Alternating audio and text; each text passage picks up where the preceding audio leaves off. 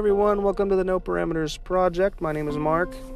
We are on our 11 day countdown to Halloween on Tuesday, October 20th. What better way to kick things off than with a ghost story? This is a short story that I wrote about six years ago. It's a horror story that I called Faces. So I hope you enjoy. It was neatly tucked at the back of the cul de sac a small one story ranch house, gently obscured by trees in the front yard. It had a brick exterior with maroon colored shutters, a lovely home, really. It sat quietly in the neighborhood. It was private and reasonably priced.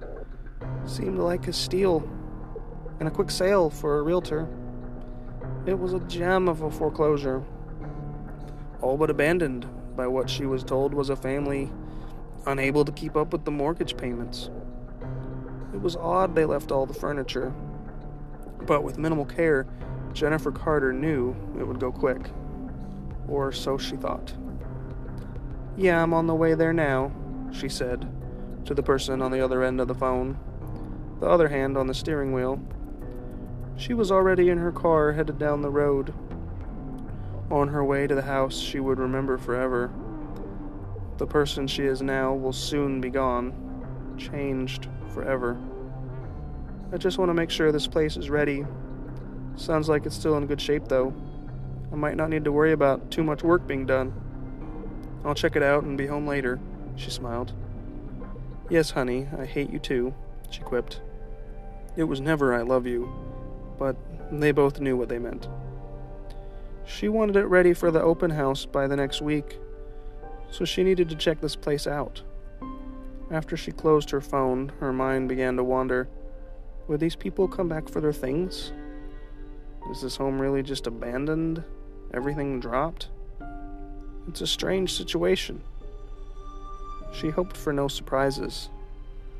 She hoped. She pulled up in front of the house slowly. It had great curb appeal, she thought. She rolled down her window and snapped a picture with her camera. A quick check over the place, some pictures for online, and she would be done, assuming the place was in as good a shape as she was told. She closed the car door behind her and looked up at the tall tree in the front yard, its branches outstretched, casting down a quaint shade from the sun. She took a tour around the front to the back to make sure the exterior had no issues, which it didn't. She made her way to the front door, ready to see the inside. The door opened with a groan, revealing a front hall with light wooden floors leading back to a kitchen. Her eyes looked over and saw a well kept home indeed. She took a few steps in and saw the hallway to the left leading to the bedrooms. She stepped into the kitchen, which had fresh cabinetry, new countertops, Everything was still in the same spot when the owners left. Glasses were still in the cabinet, little knickknacks still on the counter, and a coffee cup. As she made her way closer, she noticed there was still coffee in the cup. Odd, she thought. She peered around suspiciously when she first saw the cup was still full. Her hand touched the glass and jumped back when she realized it was still hot. Hello? She called out.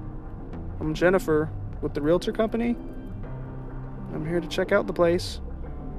She continued around, talking out loud to whomever she was fully prepared to run into. She pulled her cell phone out and began to search through her numbers as she looked around the house. Everything seemed empty. The house even felt empty. After going room to room, she saw no one. Carl, it's Jennifer. Yeah, I'm at the Gentry house. Have you heard from the owners? Okay, because it looks like someone was here very recently. I don't know. Well, I'm gonna take some pictures and I'll be out of here. Alright, thanks. I'll see you later, she finished, placing the phone back in her pocket. She took the camera back out and snapped some shots of the kitchen and the family room. She couldn't help but notice how eerie it felt how abandoned the house really was. The vacuum cleaner sat out in the family room as if it was just dropped in the middle of use. A few bills sat on the counter unopened, a plate in the sink. The place was otherwise pristine. It felt like breaking into someone's home, she thought. A strange feeling. Jennifer saw some family pictures on the mantel in the family room. A family of four. A younger girl, maybe the age of five, an older brother, and a mom and dad. Looked like a nice family.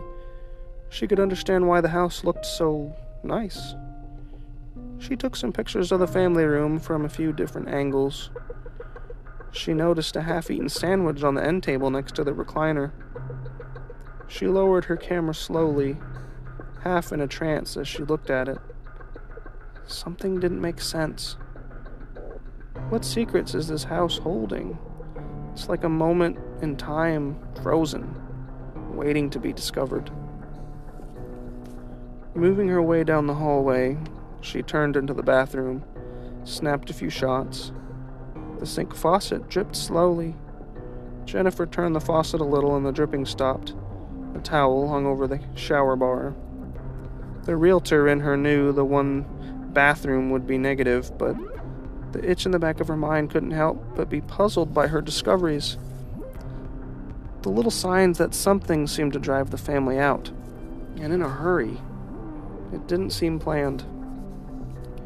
She turned into one of the bedrooms. A small bed, toys on the floor, a little pink tent in the corner. Obviously, a little girl's room. She snapped a picture. In that moment, she thought she heard a noise. She didn't breathe, trying to listen. It was a faint whisper in the air, far too distant and faint to discern. It almost sounded like it was coming from the tent. Jennifer slowly took a step forward, not sure if she had heard anything at all. Then it came again. The little thin cloth flap that made up the tent entrance rustled ever so slightly.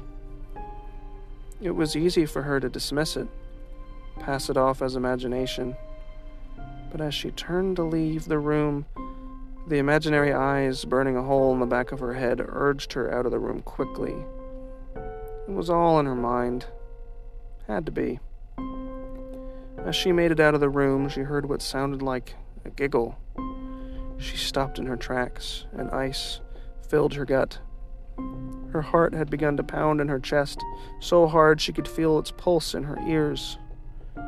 She slowly peeked in from the doorframe, afraid of what she might see. The room sat empty. Part of her wanted to peek in the tent, like a child checking under the bed for what monsters lie in wait. She continued to brush off any such inclination. The next two bedrooms offered no strange noises, just more questions, as their rooms showed beds unmade, jewelry still on the dresser, clothes neatly tucked in their drawers. She snapped a few pictures with the camera, happy that everything had been in great shape tucking away any theories as to why this family had jumped ship and disappeared. It was strange, but far easier to just let it go. She turned back to the kitchen to make her way out. As she passed a pantry door, Jennifer was stopped when suddenly it cracked open. Deep inside, she felt the urge not to look, just leave. Just leave, she pleaded to herself. Turn around, get in your car, and don't look back. But she knew herself too well for that, and she reached for the handle to the pantry door. The door creaked open with an eerie groan, cutting through the silence of the empty house. A sickness came to her stomach. She opened the door and revealed a dark, cavernous entrance. It seemed to lead downward, like stone steps to a basement. This house wasn't supposed to have a basement. With apprehension, she moved forward. She lifted up her phone, using the screen illumination in hopes of seeing what was ahead. The darkness was too thick to pierce with the dim light of the phone. She snapped a picture. She wasn't sure why, but this basement deserved an explanation. This house didn't sit right to her. She took slow steps forward, doing more feeling on the on, with her hands on the walls and her feet to find the next step. Suddenly, a dim glow came from the bottom, like the dim orange glow of candlelight, revealing a bright turn ahead. She made it to the bottom, which opened up to reveal some sort of hidden altar. Candles lit around in a strange design on the wall with what appeared to be a pentagram. The cold ice filled her gut again, and the urge to run consumed her. Suddenly, she heard a slam, and she knew immediately what it was the pantry door. She rushed back up the stairs to see what she knew was waiting. She practically crashed into the door, trying to force it open, but it wouldn't budge. Somebody help! she screamed. Not certain why she screamed, as she knew no one would hear her. She quickly grabbed for her phone with fumbling hands to discover her phone had no signal. Jennifer